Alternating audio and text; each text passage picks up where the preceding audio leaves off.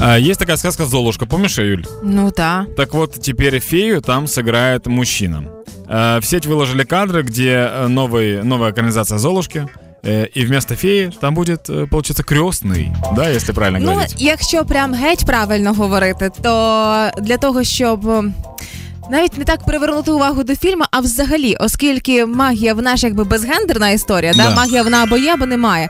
Саме тому вирішили показати фею в образі чоловіка, але як пообіцяв сам актор, який зіграє попелюшку, це так, так, так, Біллі Портер. Він сказав, що саме зіграти гендерно нейтральну людину ось задача, яка стоїть перед ним. Тобто, це фея Або фей, але на е, ніякого акценту на гендер не буде. Ну він в сукні, да, але чоловік, да. На Тому- самом деле так будет немножко гармоничнее, потому что там же суть в том, что Золушку обижали сестры. И гораздо логичнее, когда тот, кого обижают, зовет крестного. Потому что когда сейчас придет мой крестный, звучит намного жестче. переконливіше.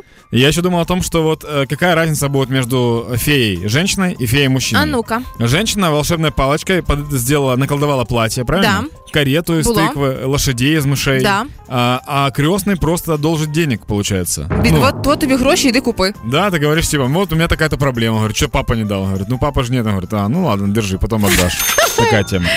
Зручно буде. А у випадку, м, якщо не підійшла туфелька, наприклад, з самого початку, то не буде заморочуватися фея.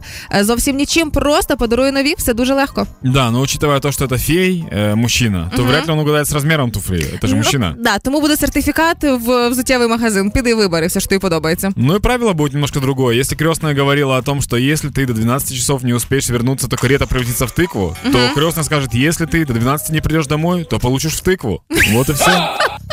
Я подумала, якби вся ця казка знімалася в Україні і комусь довелося б грати м, ту саму фею, я би дуже хотіла, щоб зіграв Поплавський. Реально, скільки років шоу-бізнес уже тричі мінявся, три тисячі разів мінявся, а Поплавський досі співає на сцені. Це нічого інше, як магія. И учитывая его феноменальную жестикуляцию указательными пальцами, не нужна будет волшебная палочка. Вот. Просто будет про- протыкать волшебство.